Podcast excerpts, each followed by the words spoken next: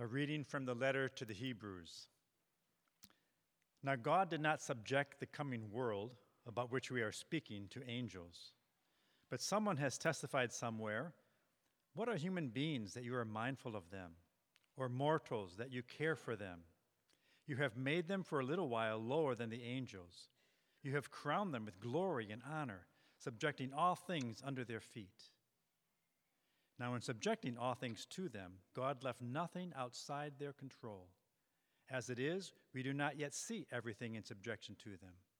But we do see Jesus, who for a little while was made lower than the angels, now crowned with glory and honor because of the suffering of death, so that by the grace of God he might taste death for everyone.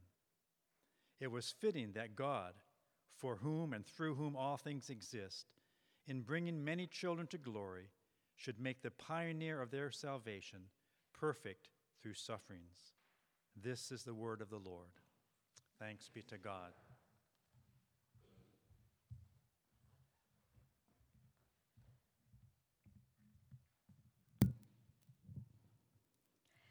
Hear the gospel of our Lord Jesus Christ according to John. Glory to you, O Lord. The next day he saw Jesus coming toward him and declared, Here is the Lamb of God who takes away the sin of the world.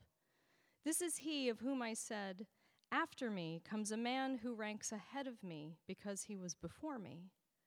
I myself did not know him, but I came baptizing with water for this reason, that he might be revealed to Israel. And John testified. I saw the Spirit descending from heaven like a dove, and it remained on him. I myself did not know him, but the one who sent me to baptize with water said to me, He on whom you see the Spirit descend and remain is the one who baptizes with the Holy Spirit. And I myself have seen and have testified that this is the Son of God. This is the gospel of the Lord. Praise to you, O Christ. Let's uh, pray together. Our Father in heaven, as we uh, continue in our worship and we think on your word and we think on the teaching of the Apostles' Creed this morning, would you, would you help us to fix our eyes on Christ, uh, the author, the perfecter of our faith, that we might know him, that we might struggle with him, and that we might respond uh, as persons uh, of faith to him and find hope uh, for the lives that you call each of us to live. We pray uh, in Jesus' name. Uh, amen. So, uh, so, in these weeks leading up to Pentecost, we are looking at the teaching of the Apostles' Creed. Uh, and one of the reasons we're doing this is just simply to remind ourselves of truths of, of um, the knowledge of God that has shaped and characterized the Christian church from its very earliest days. You know, the church is a community of people that are trying to take very seriously the meaning of Jesus' life and of his death and of his resurrection and of his promise to return. Uh, and so we're trying to live in a hopeful way in the midst of our world that takes us through all kinds of things in life, some of which are joyful and some of which you know, bring us a lot of, of laughter uh, and enjoyment and pleasure, but a lot of which uh, just reminds us very steadily, frankly, that we live in a world of suffering uh, a world of brokenness, a world in which death uh, remains a profound reality that threatens human life and all that we value. And the Creed um, uh, tells us something about the God who has revealed himself in Jesus uh, so that we would be a community shaped through and through by this knowledge and this experience of God Himself. Now, it's important to remember. Uh, well, first, let me say this. You know, when, whenever Christians, or really probably any human society, uh, creates words or confessions of their belief or value statements or any, anything that we do, one of the one of the risks that we have with that is that we subtly just begin to take for granted those things, right? Or on the one hand, or on the other hand, we think that if we can just sort of nail down the specifics, if we can just get God right on paper, right, that, that we're fine. But the point of the creed, we've said, is not that. It is experience. It is knowledge. It is that we would lift our eyes off of the creed and actually behold uh, the glory of a God who has revealed himself in Jesus. So, uh, the metaphor that we used last week to explain that and think about that is that um, the creed is a map. It's not the landscape to which it points or gestures toward, right? And the point is that you and I would be in the landscape of God's person, that we would know Him and experience Him. Lesslie Newbigin, uh, a pastor, a missionary in India for decades of his pastoral life, he observed that one of the very provocative and risky things about Christianity is that when Jesus um, ascended into heaven and right ascended into God's world, that he left behind not a confession, not a creed, and not even a book that had sort of dropped, as it were, from heaven itself, but he left a community of people that had experienced him, right? Uh, how does Peter describe it? That which our hands have touched, our eyes seen.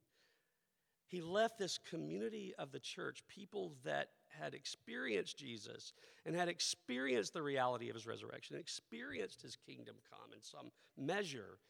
He left them to bear witness to the story of all that God was doing in Jesus Christ.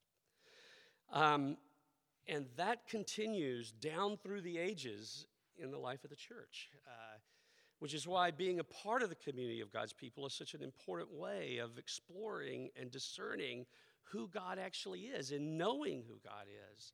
Uh, this is the, the great sort of challenge of Christianity and also its weakness because the church gets it wrong so much of the time. We don't bear adequate witness to the glory of who Jesus is, and yet that is our calling. So we're looking at the creed in order to think about uh, God differently and lift our eyes up that we might experience Him in a way. And last week we looked at that section of the opening section of the creed that calls us to belief itself and that specifically calls us to begin to think on what might it be for us to be a community that relates to God, our Father, right? Father Almighty, maker of heaven and earth.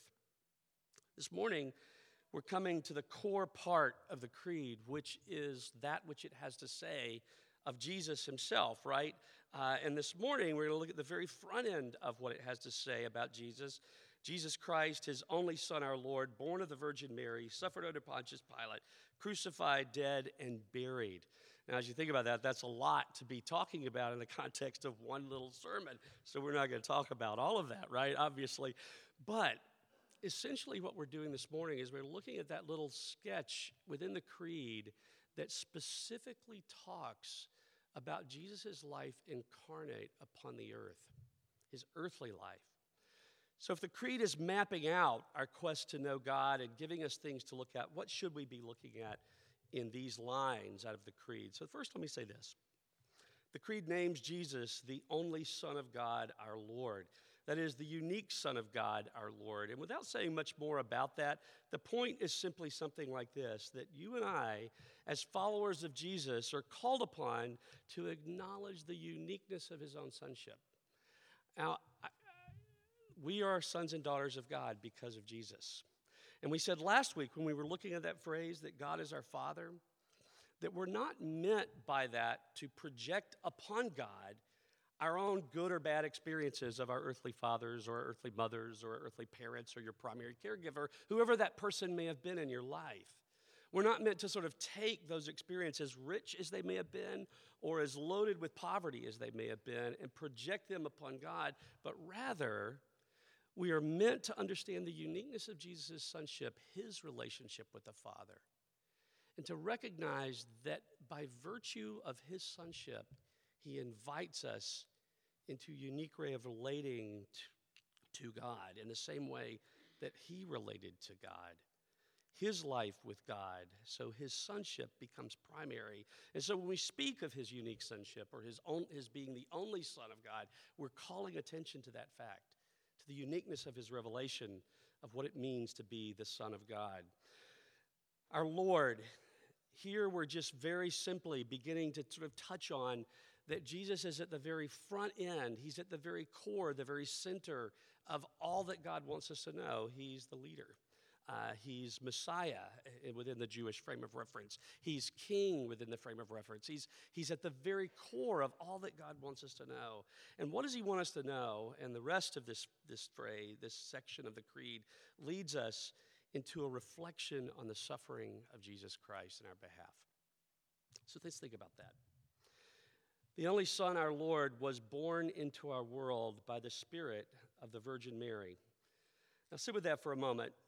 The moment you begin to think about some aspects of the life of Jesus uh, in our age, in a scientific moment, we begin to stumble around, right? You get hung up on words like born of a virgin. How could this happen, right? Um, and what's very interesting it, to me is that when you read the narratives of, of, um, of Jesus' life, and you read the story of Mary or the story of Joseph, for example, one of the things that you begin to recognize in their story is that they stumbled upon it as well, right? Mary's response to the Annunciation is, is what? Her response is, How can this be? In other words, she knew herself to be a virgin. She knew herself to not be capable. And so she's perplexed, right? This is perplexing to me. Or you look at Joseph's, Joseph's part of the story. His part of the story is, well, I can't, we can't be married. This has, to, this has to come to an end. This trajectory has to come to an end. And yet, in both of those stories, it is with the angelic pronouncement, it's with the encounter of God's presence that they begin to understand and take the story of what God is doing into their hearts very differently. In other words, their lives, instead of becoming a rejection of that which God wants to do, becomes a great yes to that which God wants to do. And as curious as something like the virgin birth may be for us, I think really the greater surprise and the greater mystery is something else altogether. It is the birth of God as a person inside of our world.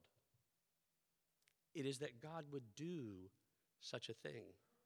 Think about this. The story of Jesus urges us to recognize that the Christian God chose to take unto himself the limitations of being a human being as the supreme way by which he would reveal himself to us. He took on flesh, he dwelt among us so that we might behold the hidden and unseen glory of God. It wasn't enough to sort of hang on to omnipotence and greatness in the space of the heavenly realm. It was absolutely essential to God Himself that He reveal Himself in the context of our lives and our world, in our skin, so that we would behold His likeness in a way that would otherwise have been absolutely impossible. That is the greatest mystery of all. When you think about um, this story of Jesus, what the Creed is urging us to recognize is that God took on flesh so that we might know him, and it was his quest to know us. The Hebrews text that we read recalls the greatness of human vocation and it references Psalm 8. You can go back and read the Psalm 8. It's a, a beautiful psalm in the Old Testament that is a celebration, among other things, of just the greatness of humanity. God has situated upon our lives a calling to reflect Him in the world as the steward of this earthly life. It is a tremendous call, it is a tremendous vocation. And yet, the author of Hebrews is recognizing what, in the midst of that, that we don't see that happening very well.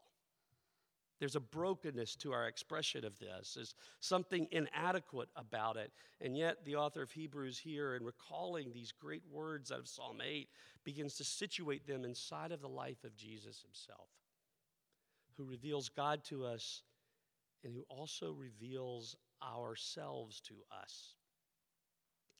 Jesus entered the world of our calling. He took it up as one of us. He became for a little while lower than the angels, one of us. He not only reveals God's likeness, but our own likeness. In other words, He gives us a map not just of God, but of our own human selves, what we're to be like in our own skins as persons created in the likeness of God. And so that brings us to another section of the creed where we begin to focus more explicitly on Jesus' life as one who suffers. The author of Hebrews here says that Jesus learned perfection through his suffering. It's interesting, of all of the things that you could have think you could think of to talk about Jesus' life. Stacy and I were talking about this just the other night. You know, you read the Gospels and there, there there's a lot there. Uh, in the story of Jesus, right? You could think about uh, that great moment at the feast of uh, the wedding at Cana, for example, when they've run out of wine, and Jesus says uh, the party doesn't have to stop; it can go on. I'm going to create more wine out of water, and it does go on, right? Uh, you could think about the, the feeding of the 5,000. You could think about the, the persons that he healed. You could think about his interactions with Gentiles. You could think about his interactions with, with, with the sick, the persons at the margin, and just on and on and on we could go in the stories of Jesus. Maybe you would sort of situate and say, uh, let's, let's revisit the Sermon on the Mount because that's where we have such wisdom of Jesus, where he's articulating this beautiful story of God's kingdom. But the focal point of the creed is that he suffered under Pontius Pilate in a way that ended in his crucifixion, a criminal crucifixion within the context of the Roman Empire, and his death and his burial. God became a person in our, world, in our real world, not an ideal world. He entered the world that was characteristic of the world that you and I know a world of suffering. He entered a world that was weighted down by the reality of suffering, the vulnerability of his own childbirth, the vulnerability of birth into a family that lacked financial means, the vulnerability of a family that was very quickly sort of situated inside of a refugee status so that they're on the run from persons that would take their lives. And on and on, Jesus' early story begins to unfold in this way. Lots and lots of vulnerability, suffering. Jesus experienced all the ordinary needs that you and I experience. Think about that relational, physical, health issues. Do you ever feel lonely? Jesus' life was a life of loneliness. Do you ever feel rejection? Jesus experienced profound rejection. Do you ever experience betrayal? Jesus experienced betrayal. Do you experience injustice from the hands of other people? Have you ever, experienced injustice? We just read a story, or we experienced in our own city a profound story that became viral injustice at a Starbucks. Jesus experienced injustice in our world. It's interesting that when the story here situates us in this phrase under Pontius Pilate, the authors of the Creed, the history of the Christian church, is not only locating Jesus in a specific moment of time and history and place, but he's locating Jesus inside of an experience of institutional oppression and injustice. Because guess what? The political world for Jesus did not work for him. The religious world for Jesus did not work for him. Pick any strata of institutional life, and there's opposition to the person of who Jesus is. He encountered and he experienced the kinds of problems in the world that characterize our own lives and problems that even today, when we try to think about these things really hard, and even when we feel like there's something really wrong about these problems, we lack the ability to fix them. I was reading about the Starbucks incident, and you know, Starbucks has beautifully, honestly responded in some sense with an apology, but also with a commitment to training.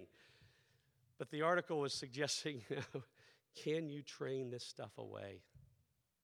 And the answer is no. Human beings have lacked the ability to change our world. And Jesus enters our world as it is, he experiences the reality of our world. That we might know God and that we might be known by God. That's what Jesus desires for us. Think about your own suffering for just a moment. Just pull it in more personally. What do you do with your experience of pain in life? That's not a great, you know, you wanted to come and be encouraged. I'm going to ask you to think about some hard stuff for just a moment. What are the, you know, we've all had pain in our lives, right?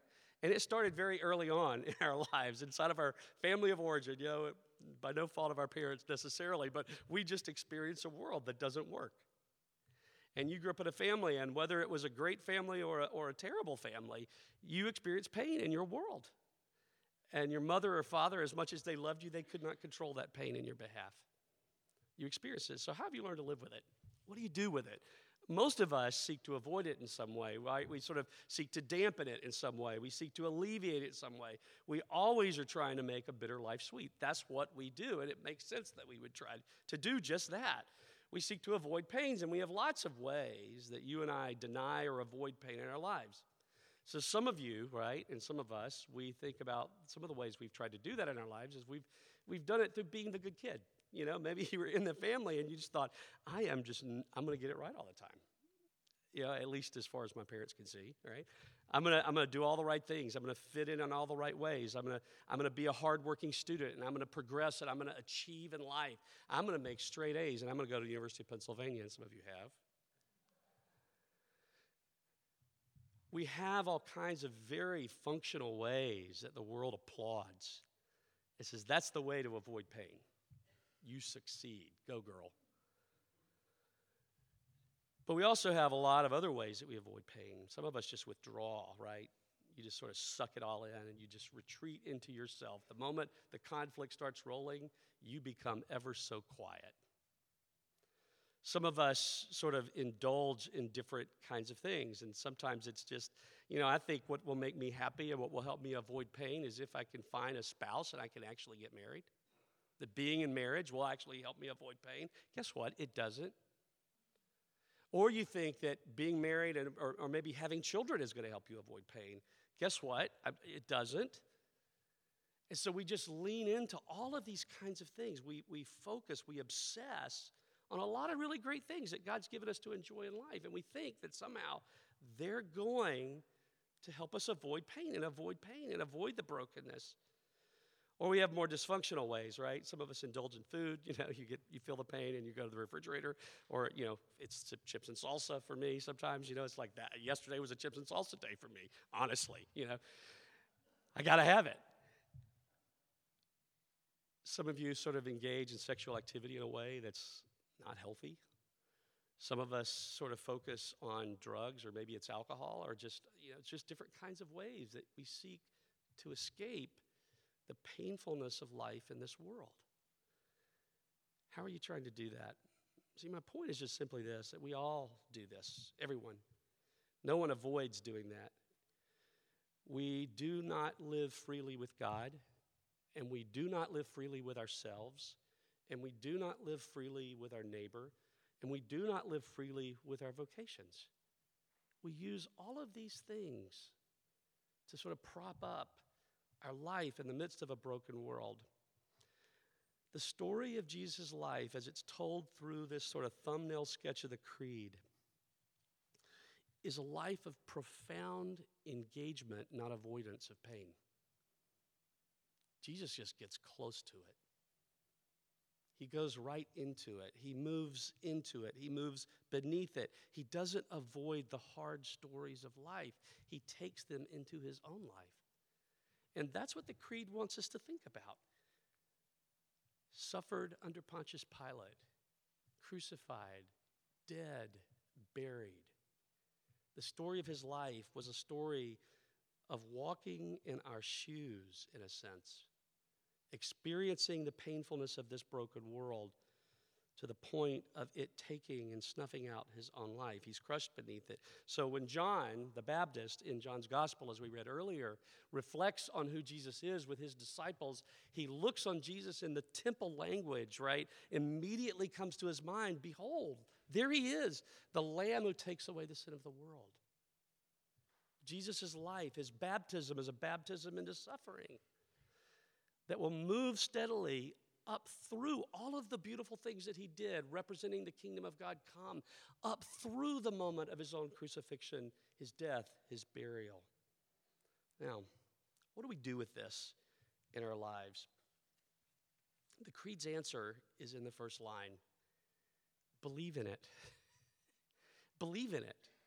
And what does that mean? Last week we talked about the problem of belief to some degree, right? That, that in our context, when we begin to talk about what does it mean to believe in God, we begin, we sort of, uh, that feels like a weird thing to ask some people to do, particularly if you've grown up and sort of lived and inhabited a secular space. And if you've inhabited a scientific intellectual space, we feel like we have to have all the data points down before we can believe in God. But the point of the creed is not sort of belief in a scientific or even a rational or philosophical manner. The point of the creed is to call you to relationally trust God. Will you entrust yourself to this God? Our challenges with God are that we're not natural born seekers of God. Uh, C.S. Lewis suggests that, we're, that our quest for God, our presumed quest for God, is a little bit more like a mouse in quest of a cat, right? It's more of a mouse searching for a cat. We don't, they don't do that. Newbigin, as he reflects on this, he says that we like to imagine ourselves as natural born seekers. We're just, we're open people. And we live in a very progressive community, so we imagine ourselves to be these really open people that if you just give me all of the right data points, guess what? I'm going to do my research and I'm going to assemble them in all the best possible ways and I'm going to make a good judgment. That's who I am. That's what I've learned to do. But the reality of the story of Jesus, Newbigin says, points out that we have not done that with Jesus. God has made himself available to humanity in the story of who Jesus is with the kind of clarity that we would never imagine possible. Truth in person in our world. And so, if you situate yourself back in those days of Jesus and you imagine those interactions of Jesus, people experiencing, you know, you're in the crowd of 5,000 and you eat the food. You watch the healing moment. You see the man lowered from the ceiling and he rises you experience something of the beauty of who Jesus is. And yet, the story of Jesus is just this that humanity across all spheres of life is confused by him, misunderstands him, rejects him, moves against him, betrays him, crucifies him. Jesus' story tells us we're not natural born seekers of God. But Jesus' story tells us that he was a natural born seeker of us. He longed to know us, that he longed to be known by us. The kind of knowledge that is appropriate to God is not rational scientific data collection that we sometimes want and require of different things in our world. It's not solving a research puzzle, but it's the kind of knowledge that's appropriate to the most human, intimate relationships. And in the space of those human relationships, what happens? I know you because you let me in. Stacy and I said vows to each other almost 30 years ago. We're getting close to 30. I think we're in 29 this year. But you know, I, I think, I do know that we're in 29, by the way. so we say those, those marriage vows to one another. And you know what? The journey of being married is just a journey of continually being willing to open up and be seen by the other, to not run away from the other, the gaze of the other and what Jesus is calling us into with God is that kind of a space in which God says, I would know you and I would let you know me. Look at what Jesus reveals to you about me. That is my gift to you. The knowledge that we possess inside of our deepest relationship isn't simply our own achievement, it's the gift of the other. And it's never complete. It's always unfolding. It's always growing. It's always moving in one direction or another. It's not static. And so, whether you've been a Christian for a very long time or a very short time or not at all, the invite is the same. Would you know me? Would you know what I reveal of myself to you? That's what God offers. The Creed invites us to receive the gift of that which God is showing us in Jesus Himself. And it is this story of Jesus who suffers, in one sense, that makes God most trustworthy. Because He's so willing to get near us in our suffering. His quest for us, not our quest for Him, is the point. And the offer for us is that we might know him. The story of Jesus is God searched to find you, to draw you into the greatness of his love for you, to so situate your life inside of that love that when we exit the church gathering in just a few moments, that in the landscape of your life, however complex it is right now, however joyful or however sorrow, however threatening or however satisfying, however safe it feels, whatever you are experiencing in your world or you will experience this week, that what would mark your interactions with God, with yourself, your own story, with one another, with your vocation, in all of the spaces that you will walk this week, would be the love that God has for you in Jesus. Rowan Williams says that only three, three individuals are mentioned in the creed Jesus, Mary, and Pontius Pilate. Jesus is mentioned, the core.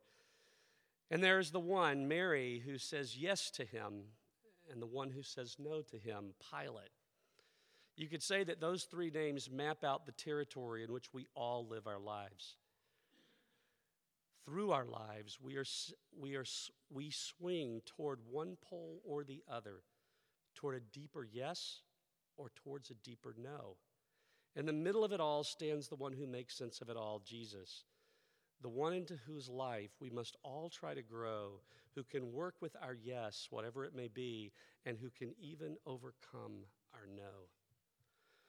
See, the story of Jesus keeps being told and retold through the community of God's people. It's not enough to simply give people Bibles. It's not enough simply to hope they get good Christian literature in their hands. It's not enough that sort of we have some sort of statement of faith that sort of clearly nails God down on paper in some sense. People need to behold the beauty of this God in the context of the community of God's people who are experiencing Him and who are being transformed into His likeness because the community of God's people is the place in which they're experiencing God's yes to them. So, where are you this morning in your own quest, in your own swinging around the poles?